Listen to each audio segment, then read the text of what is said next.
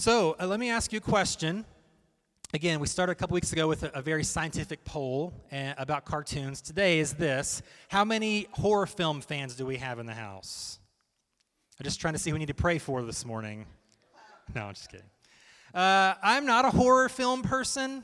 I mean, if I've seen them, they've been in black and white like you know dracula frankenstein like the originals. I'm just not into that. Uh, it's just not my thing. Part of it is i grew up and i was not allowed to watch them so that's ingrained in me a little bit. But then as i've even grown up and i can do what i want now because i'm a big boy you know uh, I, it's just not my thing. So i'm just like why would i want to spend money to go see something that's supposed to scare me for two hours? I just don't get it. And like last night kim and jackson went to the halloween haunt at worlds of fun and, you know, Jackson almost passed out one time, I guess, because he was so scared. He was just like frozen. And there was this fog machine at one point. He did not want to go through it. And Kim, you know, they, they made it. And he had a good time after, after he kind of pushed through that. But I'm like, I do not want to subject myself to that. Why would I want to spend money and go to this place to be scared? It's just not. But some people like it. They like the thrill. They, you know, they like the adrenaline rush or whatever. It's just not, just not my deal. But I do know enough about scary movies to know that there are several key mistakes that the victims in those movies make every time. And if you watch them, you're screaming at them while you're watching it, saying, Don't do that. You know, don't go into that dark opening. You don't know who's in there, what's in there. If, if it's a big hole, you have don't. Why would you go in there? Why would you not check for a light switch? Or you, you know, they get their flashlight and they haven't checked to see if there's good batteries in them. Why wouldn't you check to see if there's batteries that work in there? Or they're going to use their cell phone and it's not charged. Why wouldn't you check to make sure that your cell phone is charged so you can use it as a flashlight or to call 911? Or sometimes, you know, they're a victim because they don't involve the authorities you know, there's like a serial killer that's around their neighborhood and they just think they're going to take care of it themselves because they're highly trained to do that, right? So they don't they don't think to call the police or anyone or get help at all. Like it's why would you just not think for a second and do what's rational? And it's because the movie would be about 17 seconds long. There was someone creepy out there. I called the cops. They took care of it. End of movie. That's probably not going to do too well in the box office. So I get why they do it, but still, we do that, don't we? We scream at them. Don't do that. Don't go there. There is one mistake, though, uh, that I think is, is the worst of all, and it happens in nearly every horror film, and that is the group decides we should split up. Does that make any sense to you? There's a thing called strength in numbers, right? If there is someone who is armed and dangerous, six of us can probably take care of him easier than if we all split off on our own. Uh, like, why would you do that? Why would you put yourself in peril, in harm's way, knowing that you're probably not going to make it? And that's why they're the victims in these movies because they make these stupid decisions, especially the one where they split off. But in life, a lot of times we tend to make that same mistake. We tend to split off. So, we're in this series called Faith Traps, and the third and final one that we're going to talk about today is what we're calling the isolation trap. One of the most dangerous things that you can do in your life is to isolate yourself from others. And we have reasons why we do that, and we'll talk about maybe a few of those this morning. And we have our excuses of why it's easier this way, or it just makes more sense, or I'm I'm capable on my own, I can handle it. I'm a big boy, big girl, you know, I've got experience, or or I've got know-how, or I can figure things out on my own. But it's just not good. Rarely, if ever, I would say, does that work in our favor. We find ourselves more frustrated uh, more scared, more feeling alone because we've done this to ourselves. It's a faith trap that we really do to ourselves. So, what we're going to look at is really how we can avoid this trap. That's what we've been doing the last couple weeks. How we can avoid this isolation trap, and really along the way, look at really the danger of it. Because sometimes we don't see why it's dangerous, but it really is. So we're going to look at three things we need to avoid an isolation trap. So think of this as like you're checking the batteries in the flashlight before you go in the dark tunnel, or you're looking for the light switch in the room before you just wander down this path, and you're sticking with the group that you came with. So, we're going to look at how to avoid this isolation trap. The first thing that we need to avoid this isolation trap is we need connection with others. We need connection with others. And really, it's not that we need it so much, but the first step before that is we need to see the importance and the value of connection with others. Proverbs 17, 7, or 27, 17 says, As iron sharpens iron, so a friend sharpens a friend. Relationships make us better. Other people in our lives make us better. Now, I will say uh, this is this is the trap that I fall into the most often. Okay? So anything I say, if you take it personally, I'm right there with you. Okay? Just picture me sitting next to you. There's like so many of me out there because I'm talking to me. Okay? This is the trap that I fall prey to most often for a lot of the same reasons a lot of, of you out there probably have. But so here's the deal I understand that sometimes people are frustrating, I understand sometimes people are difficult. I understand relationships are hard. I understand they're not always pleasant or easy. It's work, but we need it. Iron sharpens iron. We sharpen each other. We become better in community, through connection, through relationships. Because even in the difficult times in relationships, even when people drive us the most crazy, there's room for us to grow in that. I can grow in empathy because somebody's a doofus, right? I can grow in my patience with people because they are so dumb sometimes. I just want to shake them, and I'm just like, it's easier for me just to say, nope, I'm out. I got my own stuff. I'm not going to deal with you. But we are better together. We need relationships. Iron sharpens iron. What this verse also really shows is the importance of the different types and levels of connection that we need in our lives. Okay? Because if some, some of you in the room may be more sharpeners to a lot of people. So, guess what? If you don't have people in your life that sharpen you, you'll become dull and eventually fairly useless to others. You will give and give and give, and if you're never poured into by anyone or anything else, you're empty. So you're running on empty yourself, and you therefore then have you only have so much. Your supply is limited emotionally, physically, spiritually. So I want us to think of, of this kind of connection with relationship in terms of a ladder. Okay? So in your relationships, you should be sort of in the middle, on the middle rung of that ladder. And you so you should have people that you're helping along the way that are under you. You're helping them along the way of life. But if we're just, uh, you know, I got 17 best friends and they're all at the bottom, guess what? You're going to fall off because you're going to wear out. So, what we also need is people on the rungs ahead of us that are helping us along the way. So, if you look at your life in terms of a ladder and you see yourself, I'm at the top and there's only people beneath me, be careful.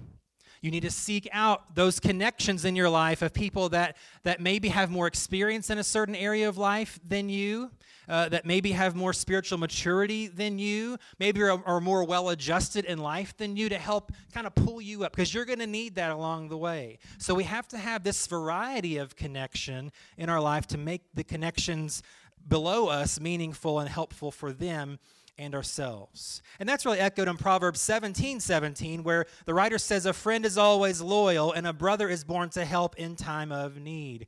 So it's not just that we want to help others, we, we do want to, we should want to, we should do all we can, but there are times when I'm going to need help. But if I've not made those connections that are above me on the ladder, I got really very few options and I'm going to find myself worn out and ready to just give in and ready to just kick these people. I need, you know, there's a bunch of dead weight. I'm going to step on some fingers on these rungs and to help me out. That's not what we want to do. Instead, we should have more people above us as well. Think about, let's do this little exercise. I'm going to need your participation for just a minute, okay? It's very simple. I need you to fill in some blanks. I want you to think about some famous duos. I'm going to say half, and you're going to tell me the other half. And we're going to see how these would not work if they were on their own, okay? You ready? Here's the first one. It's an easy one. It's a softball. Macaroni and you got it. Romeo and this might be a little bit tougher. Hall and wow, good job. You guys are awesome. Here's the toughest one. The blank is first, so you think about it just for a second, okay? Blank and Jerry.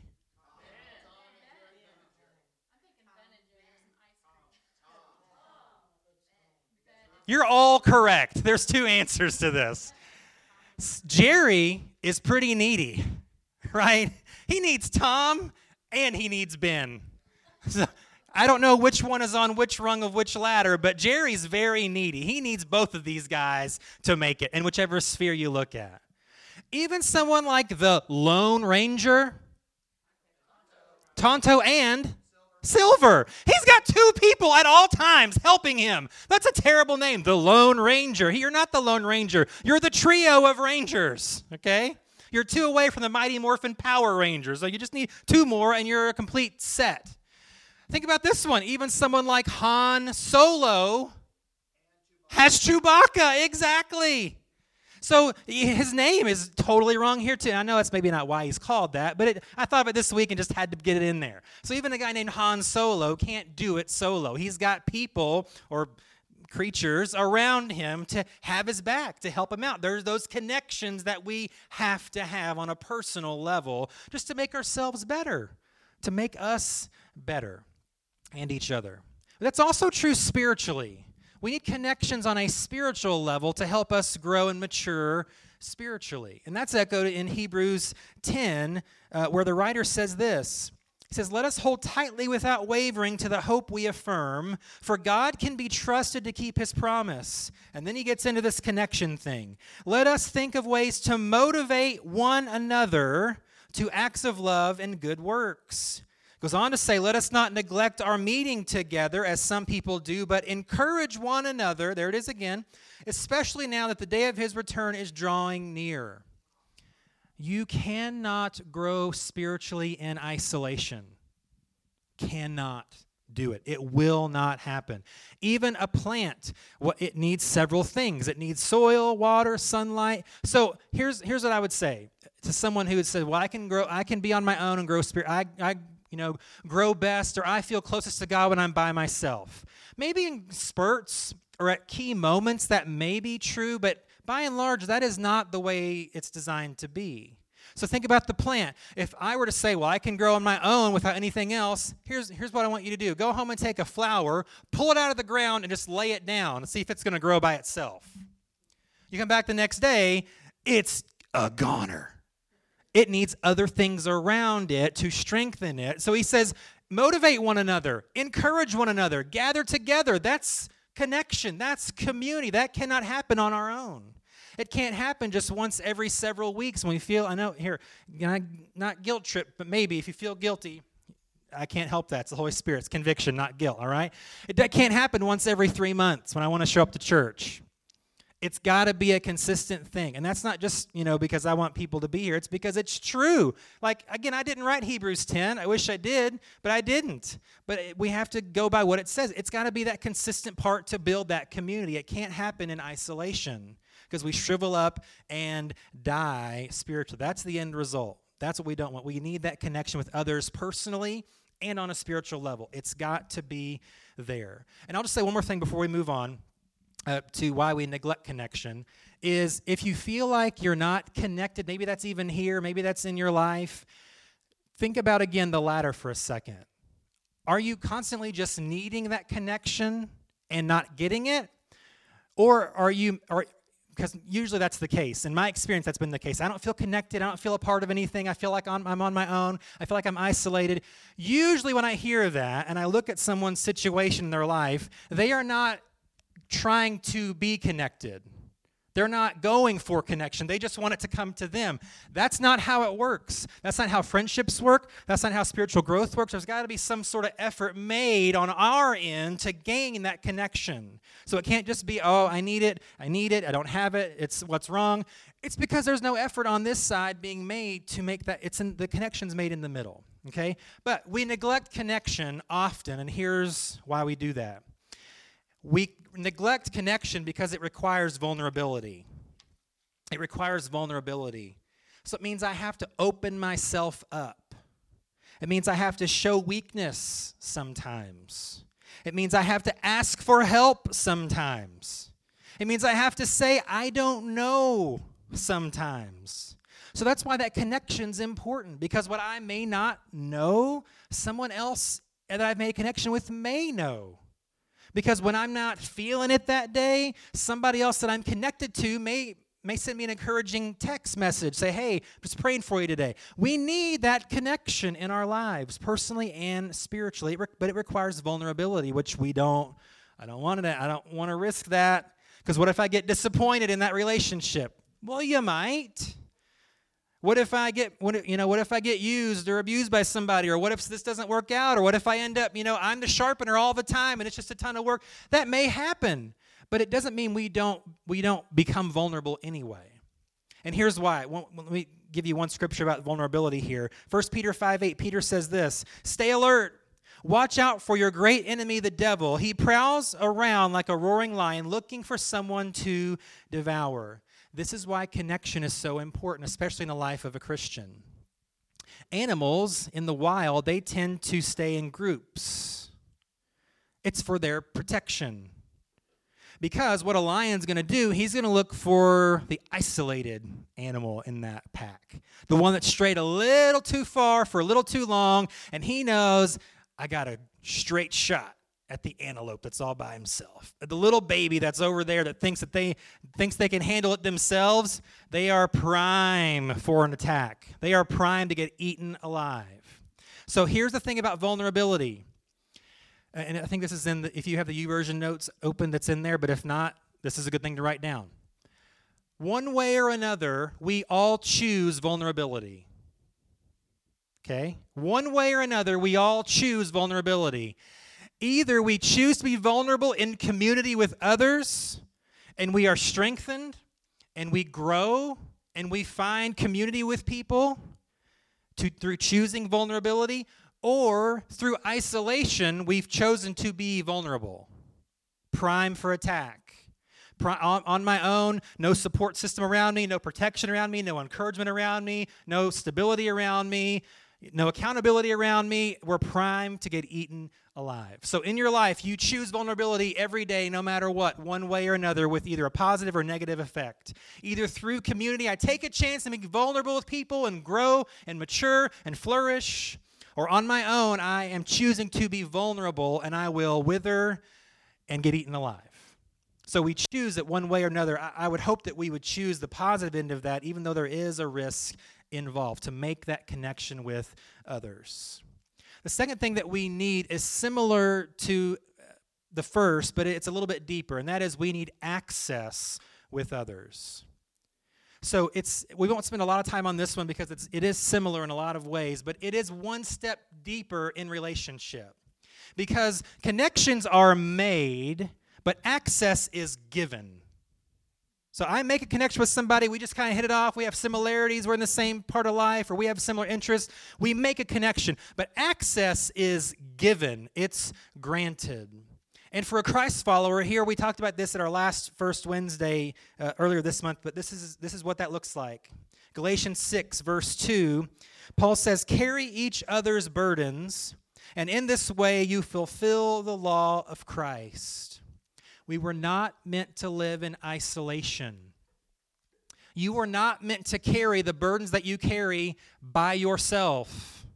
You were not designed to deal with all the pressures and problems of life by yourself in isolation. That's not how we were designed. We're designed for community, we're designed for connection and access to others. And it says here we fulfill the law of Christ. Well, what law is fulfilled as we care for one another?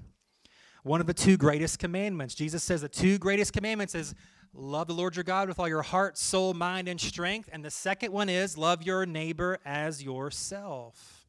So, as we have access to people that we've made these connections with, we're fulfilling the two greatest laws because we are loving others, and really through that, we're showing our love for God by giving access and receiving access to others in deep, meaningful, mutually helpful relationship. But we also, just like with connection, we resist access for a very simple reason. And that is because access requires transparency. You got to be real. No fakery is allowed with access. Because we said access is given, that's true, but really, maybe a better word is access is earned over time through trust, which comes from transparency. So here's kind of a rule um, for this access and transparency sort of relationship. It's here's this rule. It goes it's two ways. If I don't sense transparency, you don't gain access. And if I don't reflect transparency, you won't grant access. So that works both ways. If I don't sense transparency, they don't gain access. They haven't earned trust by vulnerability over time. But if I, on the other hand, am overly guarded and I don't let people in and I don't really give them access, they won't give me access because I haven't earned their trust through my own vulnerability. It's gained, it's earned, and it is mutual, it is reciprocal. And again, being real can be very scary because I have to really tell people how I really am. Like they're really going to see the real me sometimes the longer I'm with them. Yeah, the more I'm around them, they're going to see some flaws that I wish they didn't see. Yeah, but it's part of transparency, and it's the only way to gain access to deep, meaningful, mutually helpful, and healthy relationships. It's the only way. And we need them. We need the connection. And then we need to give that access and receive that access through transparency. We have to take those risks to be real. And then the third um, way to avoid this isolation trap really doesn't involve other people, uh, but it involves someone even more powerful than others. And that is the third thing we need to avoid the isolation trap is we need the help of the Holy Spirit. If you're going to survive spiritually, this is a must. This is a number numero uno. I saved it for last, but it's really because it's probably the most important one. It should be number one in terms of importance, but to drive the point home, we're going to end on this one. We must, if we're going to follow Jesus well and faithfully and for longer than maybe a couple of weeks or a months at a time, we have to have the help of the Holy Spirit. So in John 16, Jesus is sitting down with his disciples, and he's hinted at this for a while. They, they sort of know this is coming, but now he's kind of having the talk with them. And he's telling them, hey, I'm not going to be around much longer. Like we're talking a few more days here and I'm I'm out. And they sort of don't understand exactly all the details and they will come to find out quickly what he means. I'm going to be crucified, I'm going to rise from the dead, but then even after that, I'm going to only be here for a few more weeks and then I'm going to be gone. And they are obviously shaken by this reality. It's getting closer. Like, it's fine when it was two years ago and I thought this might happen, but now that it's right here and it's the reality, I'm, they're starting to struggle with their leader, their friend, their Messiah. He's going to be gone. We're going to be on our own. But Jesus makes it very clear you're not going to be on your own.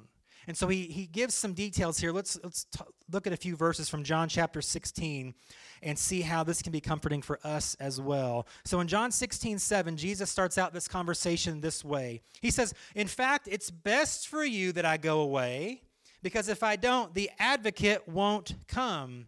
If I do go away, then I will send him to you. Now, notice advocate is capitalized. He's talking about the Holy Spirit who is a person. He calls him a he here because it's not an it or a thing. He's the third person of the Trinity Father, Son, Holy Spirit. Jesus says, I'm sending him to you, so I got to get out of here so I can send him. And he calls him here, this is the New Living Translation. Other versions call him the helper, and other places he's called a comforter, but here he's called the advocate. And I like that word a lot because an advocate is someone that will represent someone that can't represent themselves someone, I'm going to kind of have your back because you really can't do it on your own. So there are advocates, you know, for people with special needs. There are advocates that lobby, you know, for um, uh, for veterans with PTSD in Congress because they, they're not going to do it on their own. They can't do it on their own. They have their limitations, or they just like, you know, I, I, yeah, I'd like to, but I can't. And so an advocate will come and represent them plead their case to people that can do something about their situation or their station in life. That's what the Holy Spirit does for you and for me. Jesus knows on your own you will not make it.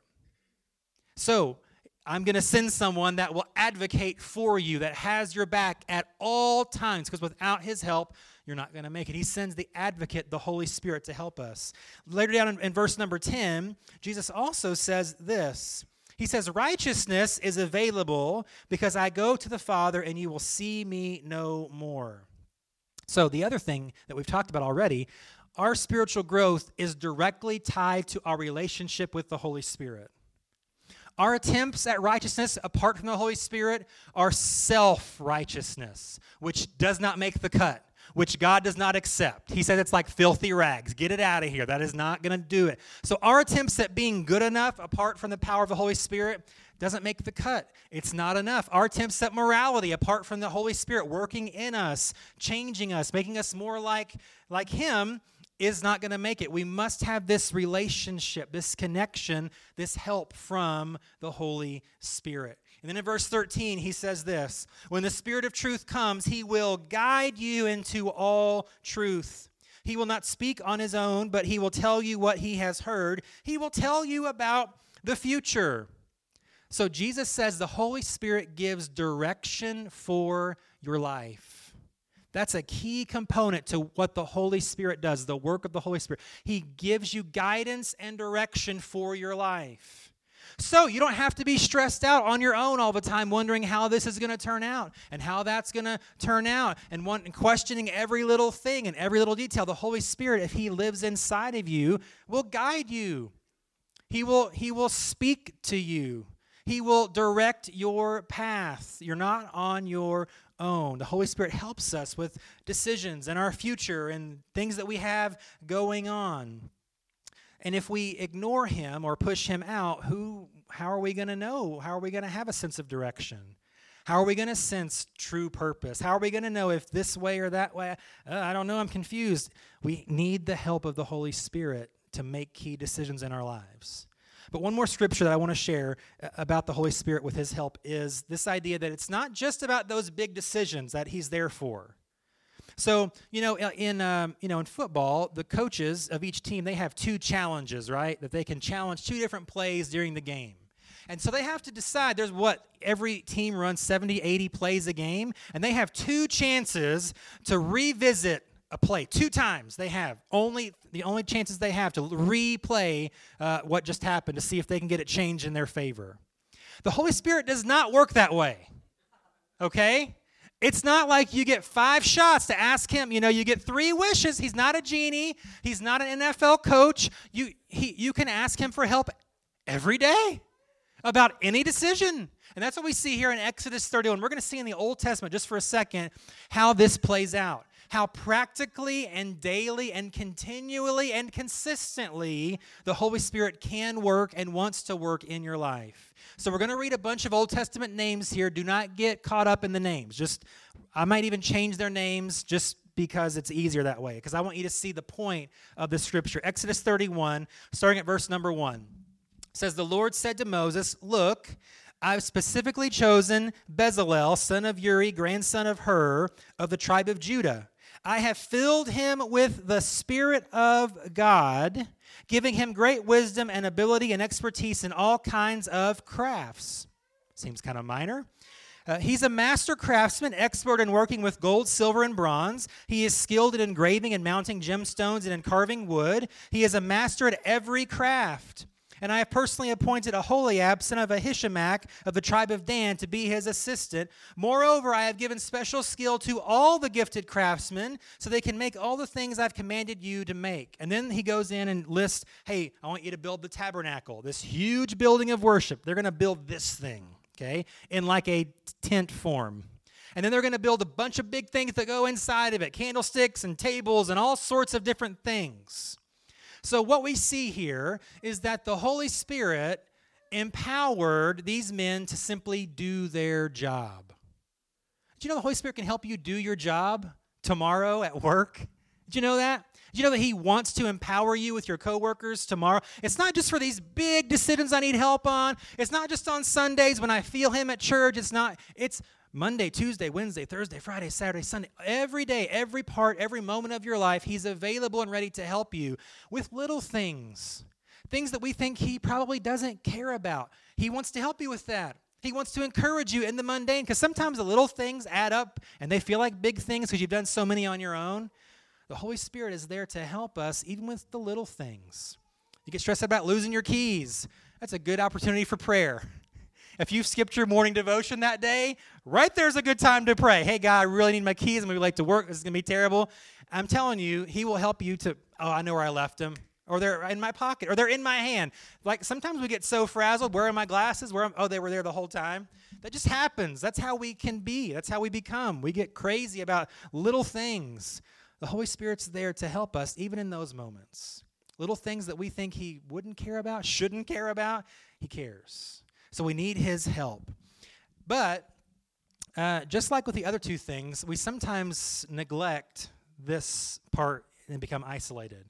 And you would say, well, who's going to neglect the power of the Holy Spirit? Who's going who's going to say no to God helping them? We do it all the time. And here's why. Because the help of the Holy Spirit requires intimacy with him. Intimacy is intentional. Intimacy is time plus attention. If you want sort of a math equation for all you nerds out there, all right? Um, intimacy is time plus attention. That's what that means in any area, in any relationship. So it means actively spending time with the Holy Spirit. It means taking time to stop and listen for Him to speak. When you're looking for direction or encouragement, if you're just zooming through life and don't give God much thought in your day, you're going to miss a lot of what He's trying to do in those moments. We just quiet our hearts just for a, a minute, just for a couple of minutes, and just kind of recenter ourselves and wait, He will give us an encouragement. He'll bring something to our minds we need to remember. Maybe it's a scripture, maybe it's a thought, maybe it's a song. It could be any number of things. But again, if we're just zoom, zoom, zoom, I'm going to handle it, I'm going to do it. It's easier, and I'm this way. It's easier if I just do it myself. I don't have to teach somebody else how to do that. I'm working on that. That's a big, big, big, big problem, right? I'm the worst at that. But that's we can do that with the Holy Spirit too. Oh, I'll figure it out if I just work hard enough and long enough. It's like, what if He was going to give you a shortcut that would have saved you weeks on this thing? What if He was going to bring a, a, connection with someone that was going to just change the trajectory of that idea, and you're working in your own power through your own strength, and you're spinning your wheels, and you're frustrated, and you just let Him just kind of go off on the side? He, his help is available, but it requires intimacy. We have to choose to spend time with Him, choose to listen for Him, and then when He does speak, we have to choose to act on what He says. We have to choose to follow him. And I won't get into that, but we just looked at, at, John 16. Last summer, we did a long series on the Holy Spirit. We spent a whole week on that idea. He's going to guide you. He's not going to pull you along. He's not going to, he doesn't have a chain around your neck saying, get over here. You have to allow him to lead you through your life. You have to give him that access to your life as well through intimacy. We want to allow the Holy Spirit to be a daily part of our life, part of your routine, part of your, you know, thing that you have I checked in with him today? Have I kind of, you know, I've got this big question. Have I consulted him about that? Or I'm feeling really d- down about this. Have I have I gone to him with this anxiety? Have I gone to him with this problem? Have I approached him about what he thinks about what I should do here? It's easy to let that go, but we have to make intimacy with the Holy Spirit part of our lives to have his help. Again, isolation leads to vulnerability. And if we're vulnerable and isolated, it ends in really bad spots. So we are the victim in the horror film. We end up not where we wanted to be, not how we thought it would be. We're more frustrated. We feel more alone than ever. We feel more distant from where we want to be than ever. We feel distant from God more than ever. We feel uh, totally just fried. And really, it ends in our personal um, unhealth and then really spiritual death if we let it go too long. So, again, take that chance to make a connection with others. Give and receive access to grow in those relationships. And as you do that, don't neglect the help and the power and the wisdom and the leading of the Holy Spirit in your life. It will change everything. It will help you to see clearer. It will help you to feel more alive. It'll give you encouragement like you've never experienced, maybe ever in your life or not for a long time. But it requires that connection, access, and then the help of the Holy Spirit to make this life the one that we were designed to live, to avoid this trap.